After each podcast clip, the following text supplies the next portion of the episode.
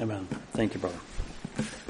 All right. Well, good morning once again. Greetings to each one. Welcome here for whatever reason. It's good to hear about the the uh, packing yesterday at, for the Ukraine container. I wasn't there. One of the first times I missed. I, I don't remember when the last time was, but uh, Jeremy, tell me, was there plenty of people, or was there just the right amount? I know some of the ladies did some sewing and uh, that must have been just the right amount to do that as well. So that's great. So yeah, thank you for for being there. We were at a wedding, by the way, back in Delaware, and just flew in late last night. Arrived in Portland around ten o'clock. Had almost a two-hour drive home, and then our clocks tell us, "Hey, you got to get up an hour early." So here we are. It's good to be here. Um, Let's do a little review here. We've had uh, a number of messages here over the last number of weeks. How many people remember what Bob preached about last Sunday? Anybody say it real quickly? Nobody? Uh, election versus free will. What about uh, Dennis? He had the devotions last Sunday. Anybody remember the two words that he spoke about? Gratitude versus, um, I can't remember what the title of that other one was. Okay victim mentality versus gratitude mentality. Thank you.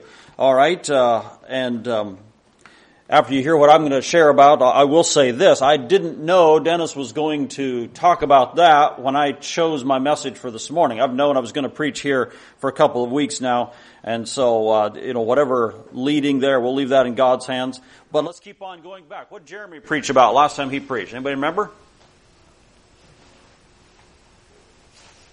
The fear of God. Does anybody remember that? Okay. The fear of God, and it was a, a call to fear God. And, and does anybody remember anything Jeremy talked about in his message, the fear of God? Now we're getting more specific. What was one? Do you remember even one point that he spoke about in the fear of God message? Nobody remembers anything? Does anybody remember the word guns coming up? Anybody remember him mentioning guns during the fear of God message. I think he was warning against idolatry. What do we focus on? What are we going to? I, I got to thinking as I was listening to that, my own experience with the whole issue of guns. I've had a number of guns in my life. Um, still a gun owner, actually.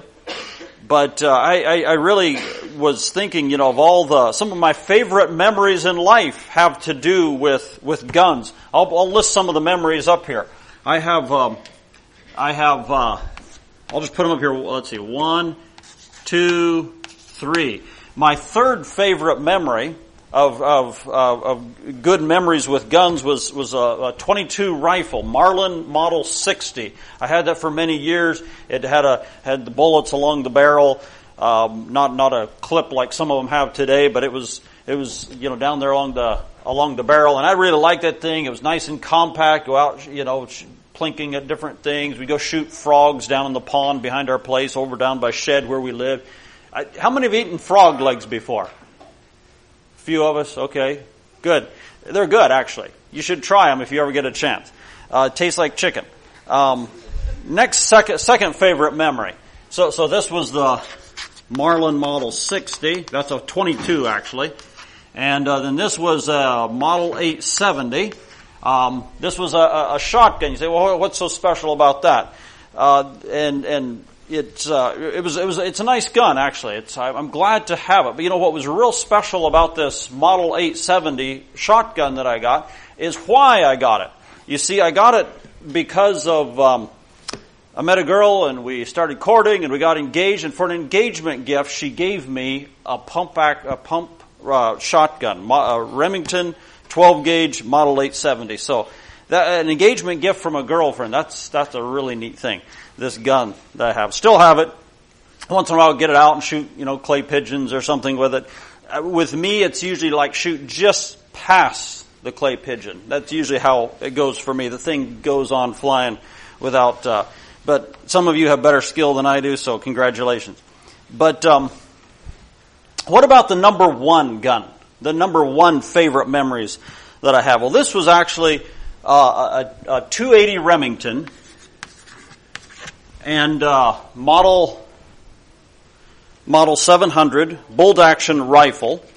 And I had heard, I read an article that these are good guns, and this was back when I was still single that I think I bought it. I might have been early, young married. I don't, remember for sure, but you know, it's good gun for deer, good gun for elk. And you say, well, what's your favorite memory about that? That, did you shoot an elk with it or something?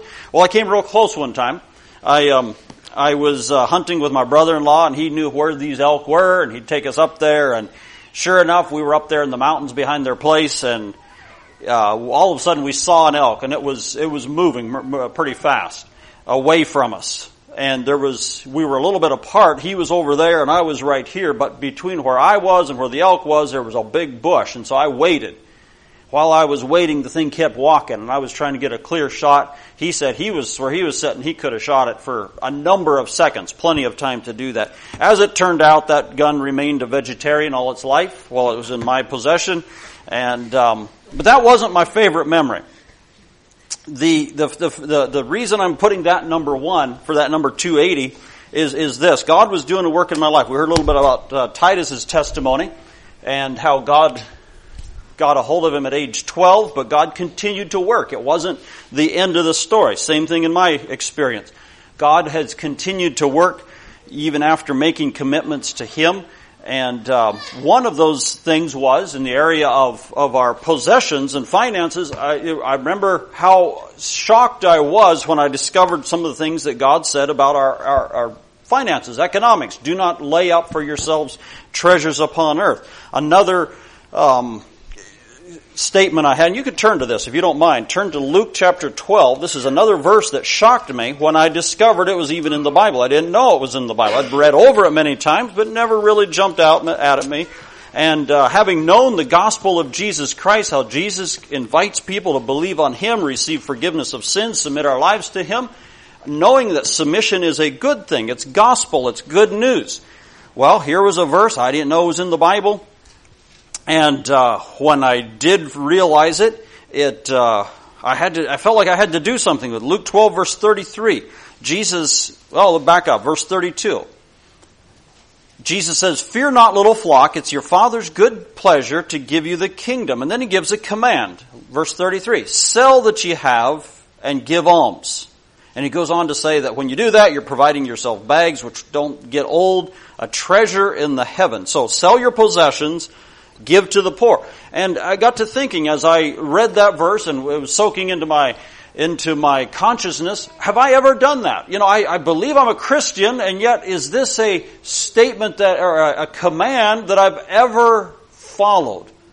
Now, giving to the poor, I believed in that, going working and earning, but what about selling and giving? Had I ever done? I'd never done that. And then I got to reading early up in, in the book of Acts where you had this man named Barnabas. Barnabas saw this verse. He heard this command. What did he do? He had a piece of land and he sold it and brought it to the apostles and they, they, they, you know, they cared for the needy people around them. Well, I didn't have a piece of land I could sell. Didn't have a rental house. Didn't have a, uh, anything like that. Didn't really even have a vehicle that I wasn't using. I needed to get to work.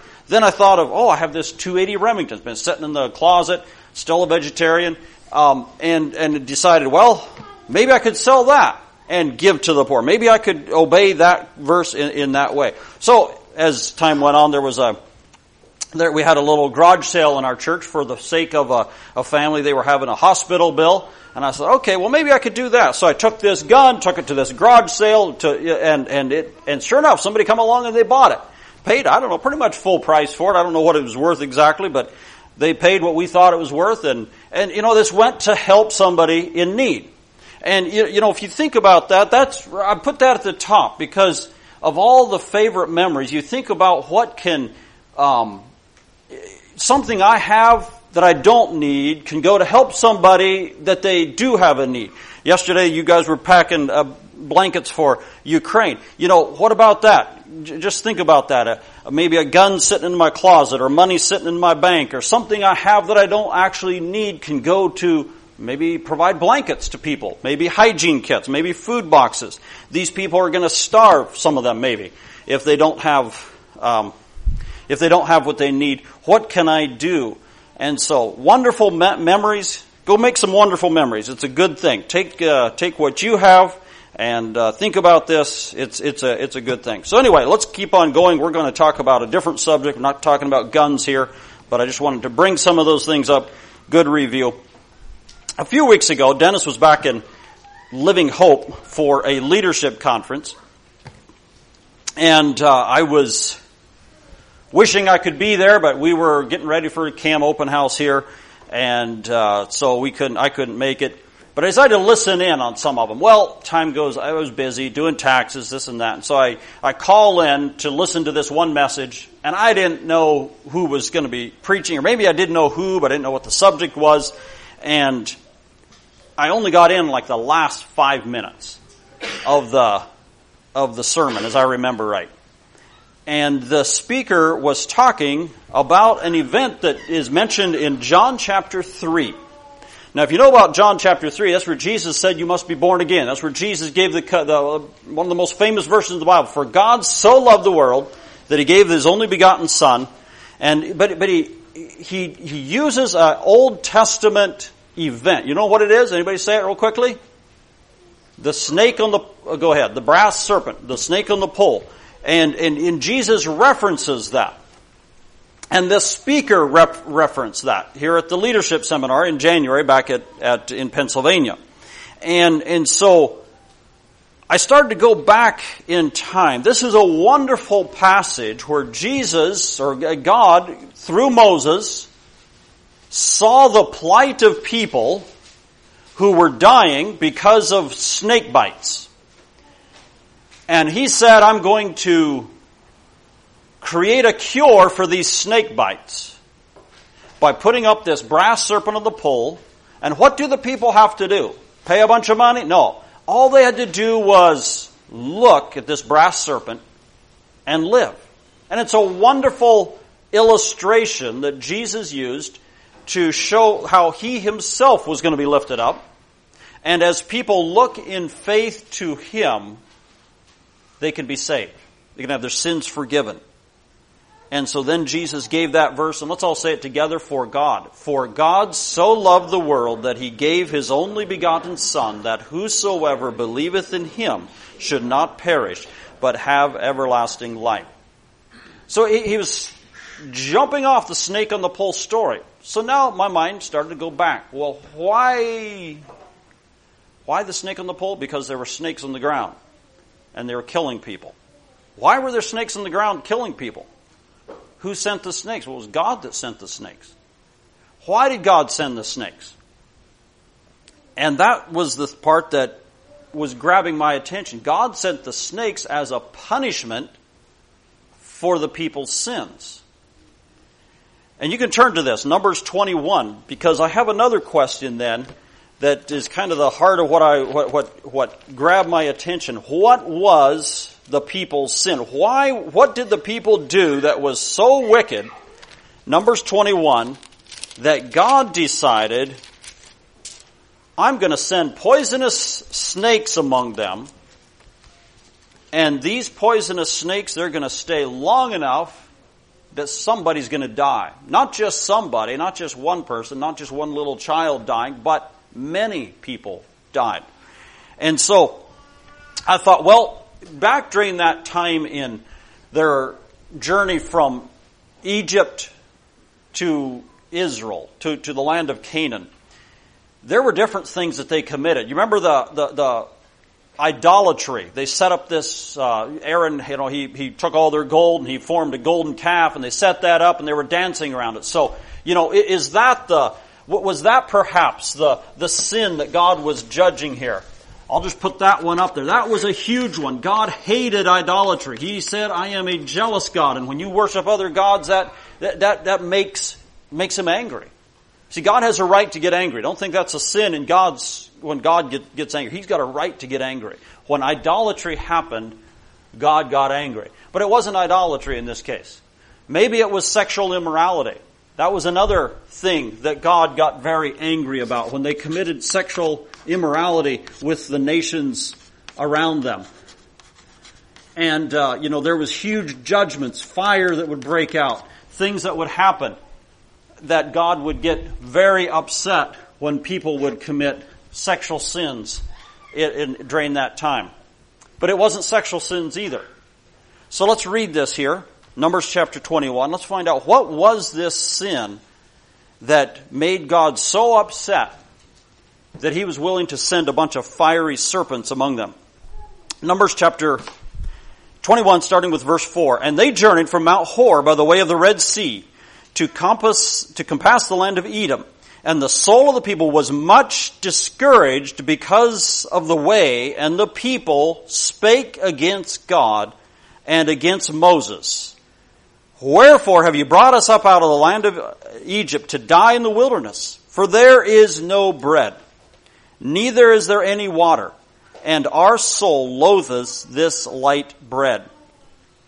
And the Lord sent fiery serpents among the people, and they bit the people and much people of Israel died. So what was the sin? It was a sin of complaining. It was a sin of grumbling, the sin of speaking against uh, God, speaking against Moses, grumbling about their, their circumstances. There's a verse I'd like to read here a little bit later in, in 1 Corinthians chapter 10 that talks about what, it's, what, what they were doing. He says, neither murmur ye. And if, if the if, if you want a title for this message, those are the three words. Neither murmur ye. In King James English. Don't murmur. That's the title of, of the, of the sermon. But this is, um, this, this is a, a, a, tendency, not just of people who are wandering in the wilderness with nothing to eat but manna. This is a tendency for people all down through time to begin to murmur, to, comp- to begin to complain. And this, I, this, this, this, this thing of God sending serpents shows just a little bit of God's heart and how seriously He takes the sin of complaining. The, the, what's interesting is, why do the people complain? I, I mean, the people were complaining because, hey, they didn't have water sometimes. The people complaining because they didn't have food, or maybe all they had was bread. They had food, but it was just manna. And, and, and sometimes they even had a response to the complaining. Remember when they complained against God because all we have is bread? What did God do? Well, He sent them quail. Well, maybe they remembered that. And here we are, Mount Hor, this area, and they said, hey, you know, last time we complained, God, we complained about this food and God sent us meat. Let's, let's complain again. Actually, I don't think they did that. Most people, when they're complaining, they don't even know they are complaining. They're just stating facts. You know, they're just, they're just saying, hey, this is, this is the, the, the, way things are. I'm just, I'm just telling, I'm just trying to be realistic about things, how they're going. But anyway, they started talking about the fact that all they had was, was this bread. And, but, but you see, every time they'd complained previously, God, even though He maybe had mercy on them, maybe sometimes He would give them what they wanted, but it wasn't His will. His will was gratefulness, not complaining. Sometimes he would give them, but it was, it was like they were building up this store of wrath against, them, against themselves. And eventually God said, it's enough. Bring on the snakes. What do you think the first, now, now you have a group of people that are grumbling, no bread, and all of a sudden there's a snake under my bed. And not just under my bed, it's in my bed. Not only in my bed, but it's taking bites out of me. And then I discover the thing's poisonous yet. And you know, then I, you know, I, I, I realized that some of my children have gotten bitten and they're dying. What do you think those ch- people did after those first few snakes started showing up? I think they complained more. I think they went to Moses and Moses, it's bad enough when all we had was manna. And now we got these snakes. You gotta do something. What did God do? Bring on more snakes. More poison. The more, more poisonous, the better. You know, bring on the, the cobras from India. Bring on the, the, the, the yellow jaws from Belize. Bring, bring on the most poisonous snakes we got. We got. Bring them on. Bring, bring more snakes. More complaining. More snake. Just a constant cycle. They, they thought their complaining was going to get results. It did. The result was more snakes. And so often we get the same idea. We think, you know, if I just complain enough, eventually somebody will do something about what I'm complaining about. Well, God did. But you see, He had a result, He had something that, He had a goal that they didn't know anything about. Their, God's goal was not get rid of the snakes. It was not give them good food to eat. It wasn't make their lives more comfortable. it was a goal here that's, that's talked about here in Numbers chapter 21. It says, verse 7, Therefore the people came to Moses and said, We have sinned. That was what God was waiting for. When they said, We have sinned, they were doing something that uh, God was wanting, He was waiting, He was hoping for this word right here. It's the word remorse. It's the word they, they, they, were, they were finally to the point of brokenness over their sin, their sin of complaining, their sin of grumbling. This was the sin, in this case, that God was coming so hard against that He was willing to bring on poisonous snakes among them. And not only bring the poisonous snakes, He was willing to let people die. And I don't know, you know, we maybe think that, well, is who's dying? Is it just is it just the people that were complaining? I don't know. I have a hunch probably there were some innocent people that died as well. Either way, it was it was it was bad enough that that uh, the scripture says much people died at the end of that. That makes it pretty serious. That's kind of shocking to me. As I look at some of the things, you know, why God brings judgment. Why did God pour out His wrath upon Sodom? Fire from the sky. Why, why did God bring out His wrath upon the early world before the flood? Much violence, it said. Um, but here, God poured out His wrath because of this sin of complaining. And, and, you know, as I had to think of this, what, what do we have? Do we have the victim mentality? Do we have the grateful mentality? It's been a, a, burden of mine. It's a danger, I believe, of us as a church. It's a danger of every generation. It's something we, we, we struggle with. And, you know, we, we, we think of what are the reasons that we sometimes grumble. Well, it gets results sometimes. It, it, sometimes we get meat when we grumble about the manna. Sometimes we get water from the rock when we grumble about how thirsty we are. Sometimes.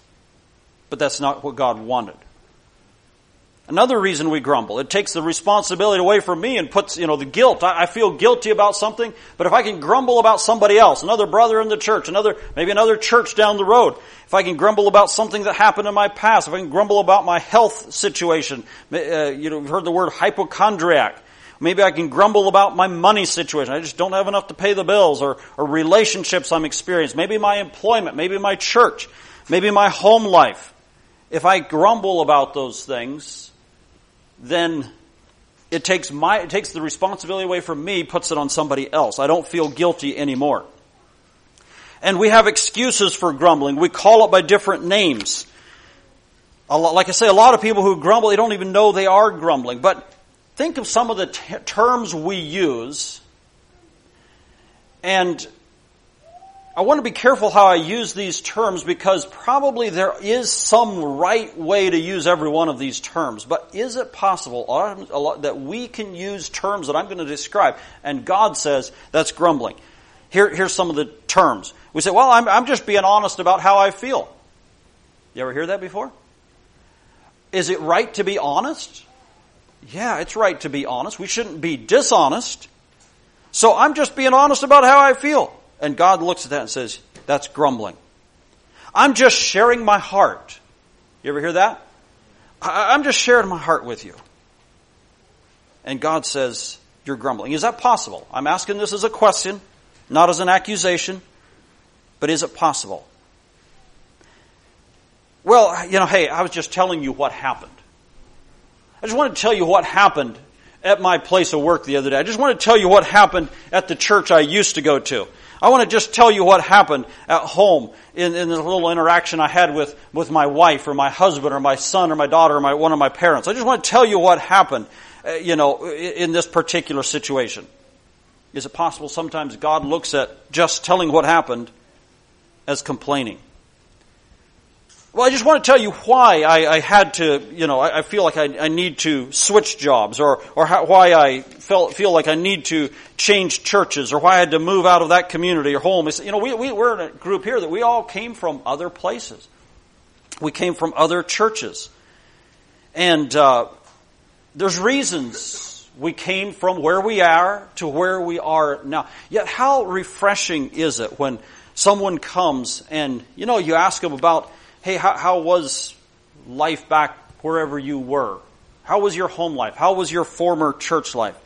And, well, they just talk about how grateful they were about those things, you know, those people that they, you know, I learned a lot from them. And, you know, they had reasons. They, they all have reasons. That's, that's okay. But they're all they can talk, all they want to talk about. They don't talk about the, the negative things. They're talking about the positive things. They're talking about how God gave me this, this, this home life that I had, this church life, and how I grew when I was there. And how refreshing is that compared to maybe somebody who, you know, it's, it's, all they focus on is the negative things. In fact, whole churches can sometimes be built around those negatives. We all don't want this. But here's, here's, you know, so we're going to start a whole new church based on what we don't want. I've been grateful for the book that we've been going through. You know, church life. If we focus on the negatives of other people, it's not going to be a very solid foundation for future church, church life. But here's, here's another question. Why do people grumble? It's because somebody's listening. Why do people listen? That's another question. Uh, there's a lot of good reasons to listen to grumbling. I'll tell you, for me, it's interesting sometimes. You just get a lot of juicy stories just by letting somebody grumble. Now, again, we don't call it grumbling. Nobody sits there around the, you know, and, and say, okay, hey, why don't you grumble a while? Uh, nobody says that. It, it, but is it how God looks at it? That's how, you know, tell me about, tell me about what happened. And so here it comes out and it, it, it, turns into some negative things. Turns out somebody else's reputation is going down. Some, some other church's reputation is going down. Some place of business, their, you know, their reputation is going down. And boy, that was a really good story. Anybody else got a story to share? Is, is that, that's one reason. It's, it's, it's interesting. It's fun to listen to if we're really, really honest. Here's another reason we listen to it. If I stop it from happening, I say, oh, I don't, actually don't want to listen to that. Or if I, or, or if I say something positive about the very thing, place, person, circumstance that he says, she says, is negative. Well, what's going to happen to me? The next time that person's at somebody else's dinner table, it'll be me. Hey, he took the side of that bad employer, that bad church, that bad something. Um, he, he, and so now I'm the one that's complaining. So it's safer to listen and sympathize. And, and what do they say now when they go, oh, that, you know, Roger, he, he just understands me. Because when I was, they, again, they don't, we don't use the word complaining, but when I was sharing my heart, when I was, um, when I was essentially grumbling about my circumstances, he listened. Now, is there, is there time to listen if somebody has a real struggle? There, there are times. When does this cross the line? I, when does it cross the line into grumbling? When does it cross the line into complaining? Uh, you know, I think one of the things is when you're talking to people that can't do anything about it. All you're talking, you're, you're talking to somebody who isn't going to fix your problem. They're not part of the solution. They're not part of the problem. And, you know, talking to someone else, some third party, it seems like at that point, it's, uh, it's uh, it, it, can be complaining. But in this case, what were the Israelites doing? They were talking to Moses. They were talking, you know, to God. Hey, you can fix it if nothing else. And it was grumbling even then. So you, we got to be awfully careful about this. There's a a story of, of uh, a news organization. And they kind of fell into this trap. Fox News. Some of you who know, and I'm not getting into politics, I'm not getting into news, I'm just telling this story as an illustration. But Fox News was, is, is a conservative, they're known to be a conservative news outlet. And when Donald Trump was president, they, they were kind of the go-to news organization to support him. They thought, you know, if we can get good stories about uh, Donald Trump, we go to Fox News. And so they kind of had this relationship that, you know, we'll help you if you help us, and, and we'll work together in this whole thing. But they're supposed to be news. They're supposed to be telling the public things that are true. That's what news is supposed to be. Now, is it really? That's a whole other question, but that's what it's supposed to be. Well, here comes the election of 2000 and, uh, where are we at now? We're 24, it was 2020. An election of 2020. Trump got fewer votes than the other guy. And he said it was stolen from me. Well, Fox News knew we kind of need him. Now, this is all coming out just in the last few weeks. I'm not making this up. I'm just saying they're, they're admitting what I'm telling you today. This is, this is, Fox is admitting this basically. Basically, we need him a lot of people like him. If we tell the truth that is negative toward him, it's going to hurt our ratings. So they said, let's lie. Let's tell the public he's right. The election was stolen to keep people watching our news. Because if we tell, if we, uh, in private, they were, and this has all come out because of a lawsuit that happened. And now it's coming to the light. In private, they were saying, this guy's crazy. He didn't, there's no evidence at all that this was stolen. But that was all in private. In public, they would get out in front of the public and say, um, we think this was corrupt. Because they were using it to boost their own ratings. And now, now they're admitting it. Now it's coming out. It had to because they were, you know, under depositions and so forth in the court. And so they decided to not tell the truth, to re- retain this relationship. Now, be that as it may, I'm not trying to take sides and all that. I mean, politics, news, all that has a lot of corruption in it. I'm just saying this is what happened in this world, the world that we're not part of, hopefully, but that's what happened in this world and, and now they're admitting, hey, it was actually a lie. Here's the point that they could have done, the, the, the thing that they could have done that they had an opportunity to do, as a news organization, they were in the, in the, in the position of an educator. Many people were looking to them to give them accurate information. They could have told the truth back then. Now, it would have perhaps cost them a lot of ratings. A lot of people may have stopped watching them. But they were in a position to educate people about what the truth really was. And they decided not to do that. They decided we'd rather tell a lie than lose some viewers of our program.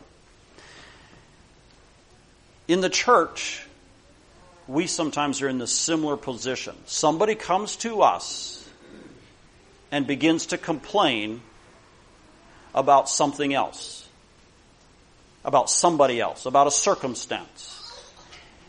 As another brother in the church, I can take the safe route and sympathize with the complaining that's coming. Yeah, you're right. Well, that was horrible what happened to you. Yeah, amen. That, that, Bad, bad deal you got there. Or I can tell the truth. You know, this is actually murmuring and God hates it. That's a risky thing to say. That's a risky, it's, it's risky to call out murmuring and risk them going to the other supper table and bad mouthing me. That's pretty risky. It's much safer to just, yes, I know, I agree. Yep. Wow, your, your complaining is totally justified. But I feel like today, as I stand behind this pulpit, I'm kind of in a place like Fox News was. I can either tell the truth, I can either sympathize, or I can tell the truth and say, wait, God isn't impressed with this. I don't think. I think God is, is much more, you, know, he's, he's, he's getting closer to the snake truckload coming. He's, they're, they're on the way. Just be careful. If grumbling is, is your go-to response for past experiences, maybe we should, maybe we should watch out. Um, so we have these things that we call, and I'm just being honest how I feel, just sharing my heart. I'm just telling what happened. Um, I'm just telling you why I did this, why I did that. Just telling you why there was conflict. It was her fault. It was his fault. So forth. Here's another one, maybe. Well, I just feel like I have the gift of prophecy. You know, some people have the gift of mercy, and they're nice to everybody, but I have got the gift of prophecy. So that gives me now a right to point out everything that's wrong. Is it possible that so sometimes God looks at that and says, actually, that wasn't the gift of prophecy. That was grumbling. That was complaining. I got a text a while back from a man who I had heard of him, but I didn't know this was him texting me. And um, he's got a website where he puts all these different articles on there. He calls them testings. And he's got a list of people, a long list of every kind of Christian ministry you can imagine, every person you can imagine. And he calls it this testing and how he's pointing out all the bad things about these different people. Well, I got a text from this guy and I didn't know it was him. And after about two or three texts, I realized this is the same guy. I knew, I'd known about him. We had never interacted before. So I just quit. Sure enough, a testing, uh, you know, on his website about me, Watchman Gospel Signs and so forth. So, okay, be that as it may. But you know, we get so creative on renaming our complaining. In his case, he called it testing. Um, and, you know, if you call it testing, well, the Bible says test all things, prove all things. So now you can complain about other groups and you call it testing and no snakes. Um, or at least not the poisonous ones. But how does God look at this? Again, I'm just maybe maybe that sounds like i have already made a con- conclusion. I, I, guess I am making a conclusion that I think many times what we call testing, we call prophecy, we call sharing concerns, we call this, God is calling it. He's calling it uh, complaining. What does James say? Let's turn to. Um, actually, if you want to turn somewhere, I'm going to quote from James. You don't have to turn there, but I do want you to turn to 1 Corinthians. 1 Corinthians chapter 3. First, I'm sorry. 1 Corinthians 10. 1 Corinthians 10. There's a passage there I want to read. Should ask for a raise of Bibles. How many people have a Bible you can turn to? Probably get some cell phones in the air. Hey, you know, turning to that, that's okay too. It's, either way. If we go along, let's follow along here. 1 Corinthians chapter 10. And it talks about these events that we just read about back in Numbers. 1 Corinthians 10 verses 1 to 13. Moreover, brethren, I would not have that you should be ignorant how that our father, all our fathers were under the cloud and all passed through the sea and were all baptized by Moses eh, in the cloud and in the sea and did all eat the same spiritual meat. These were a privileged group of people. Think about that. You get to walk through the Red Sea, a dry land. You get to, you get to see this manna come down from heaven and did all drink the same spiritual drink, for they drank from that spiritual rock that followed them, and that rock was Christ. But, verse 5, but with many of them God was not well pleased, for they were overthrown in the wilderness.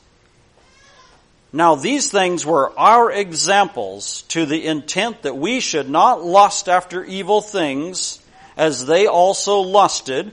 Neither be ye idolaters, as some of them were, as it is written, the people sat down to eat and drink and rose up to play. Neither let us commit fornication, as some of them committed, and fell in one day three and twenty thousand. Neither let us tempt Christ, as some of them also tempted, and were destroyed by serpents. Neither murmur ye. There's the title of our message. 1 Corinthians 10.10. Neither murmur ye, as some of them also murmured, and were destroyed by the destroyer. Now all these happened to them, unto them for examples that they, and they are written for our admonition. They, he, this happened for our sakes, these snakes and so forth. For our admonition, upon whom the ends of the world are come. Wherefore, let him that thinketh he standeth take heed lest he fall. And then we have that verse about temptation and how God will always make a way of escape you know, that's, that's in regard to some of these sins that they fell into. So, uh, you know, but God is faithful. He's going to make a way out. What's the way out? How, how do you get out of the sin of grumbling? Thanksgiving.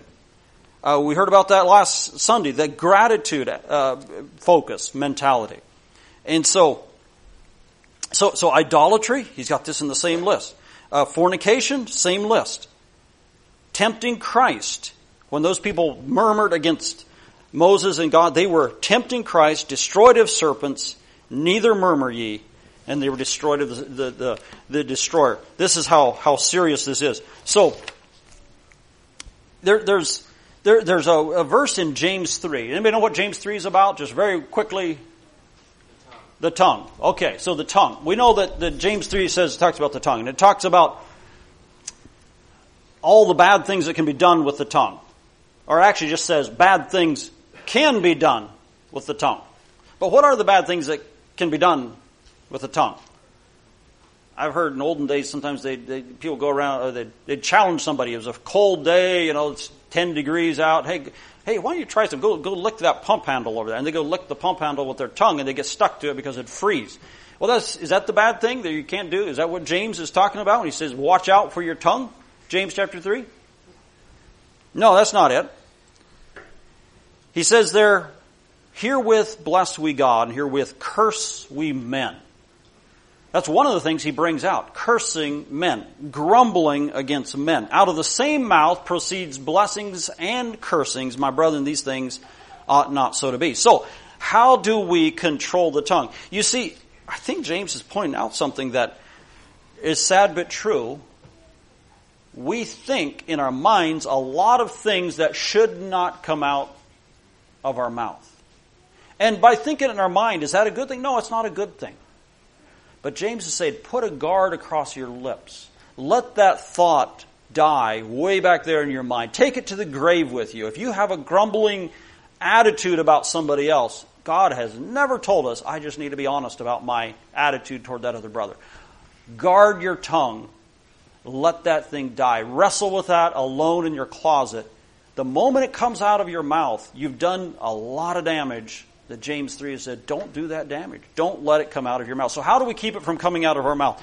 You know, there's um there's a word in the English language that is in a lot of our sentences. It's the simple word but. We say things and then we put the word but in there and then we say something else. Somebody has made the observation that only that which comes after the word but is the important thing that you just said. So l- let me say something here. You know, that brother over there, um, well, he's, he's, he's a hard worker, but he sure doesn't, he's not a very good church builder. Um, that sister over there, she, um, yeah, she's a good cook and all, but she has, uh, she has problems with relationships in the church. Do you notice what I put the word but? I put it after the positive before the negative. You know, if we can learn to do the opposite, I think it'd go a long ways in our relationships, in our guilt as far as are we complaining. Switch that around. You know, yeah, that brother is, uh, you know, he's, he's, he's got some issues and so forth, but he is, he's, he's, he's good at providing for his family. You know, he's, yeah, there's some issues maybe with his children, but he's got a good relationship with his wife. Yeah, she's got, you know, sometimes she says a few things that she ought not to say, but she is really a contributor in this area. What about that child that I have? You know, well, he's, yeah, we're working on some things with him, but, you know, we're, we're, we're so glad for this thing that God is doing in his heart. Put that, remember only the things that come after the word but in the sentence. Those are the things that are important. So put the, put the positive things at the end of the sentence. Put the negative things at the beginning of the sentence. Just a little tip, uh, you know, it's, it's part of controlling the tongue. We've just got a few minutes left. I'd like you to um, listen to a couple of stories. Here's what people can happen. People will destroy relationships through complaining. They'll get discouraged. They have some bad experiences in the past. They become negative and depression sets in. And I hate to say the word, but sometimes this happens. Sometimes it even ends in suicide because they'll complain to one person as long as that person will listen. Wow, he really understands me. But then that relationship dissipates like they always do if it's based on complaining. And they'll go on to the next one. Here's an email we got from another billboard uh, team member, Brenton. He says, Brothers, two days ago I took a call from this man. If the call report is not out, it soon will be. After the call, I texted him and I had a concern for him. His reply was different than any I've ever received. Pray for this man. And so let me hear, let you hear the reply of this man named David. So Brenton sends him a text. David, I generally do not take the liberty to text a caller unless they give me permission. Today, I will text you. My name is Brenton. I live in Kansas. Your final statement was touching, but the great I am has given us a choice. I pray you make the right one. Blessing in his name. David replied, Don't waste your breath on me, on prayer for me. I'm sorry, but I'll never believe again.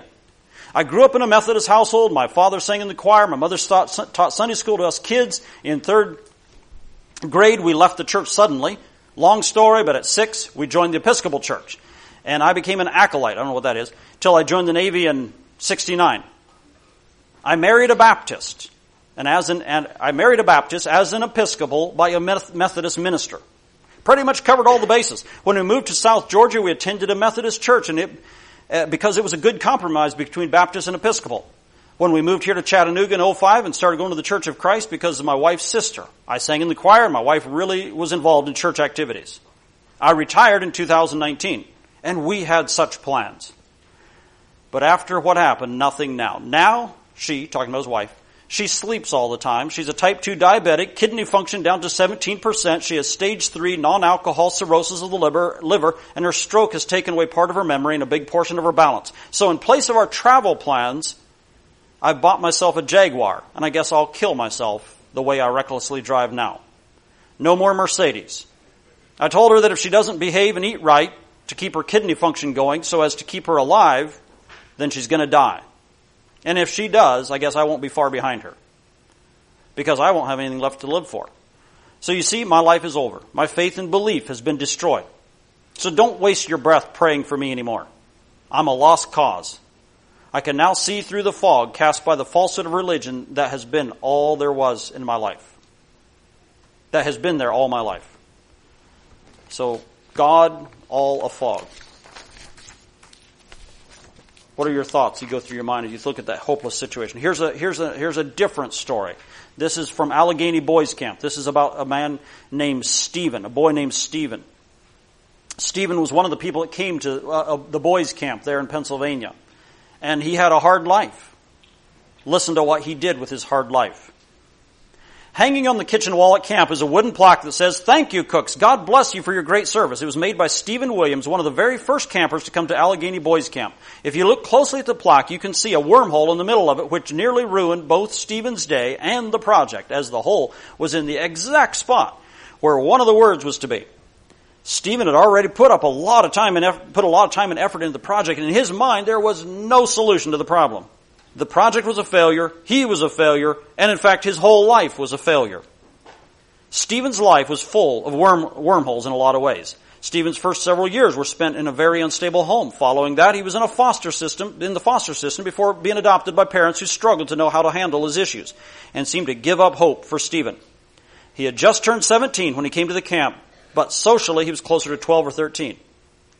He was very artistic, a creative and insightful writer, and very intelligent, yet emotionally and socially handicapped. He was a deep thinker and often lost in his own thoughts. One day, while we were walking through a big hayfield full of newly baled round bales, Stephen asked in a puzzled way, Chief, why do they bring all these bales out here and spread them around the field like this? Stephen did not know or understand many of the basic things in life due to both, both the lack of opportunity and his emotional instability from his traumatic childhood.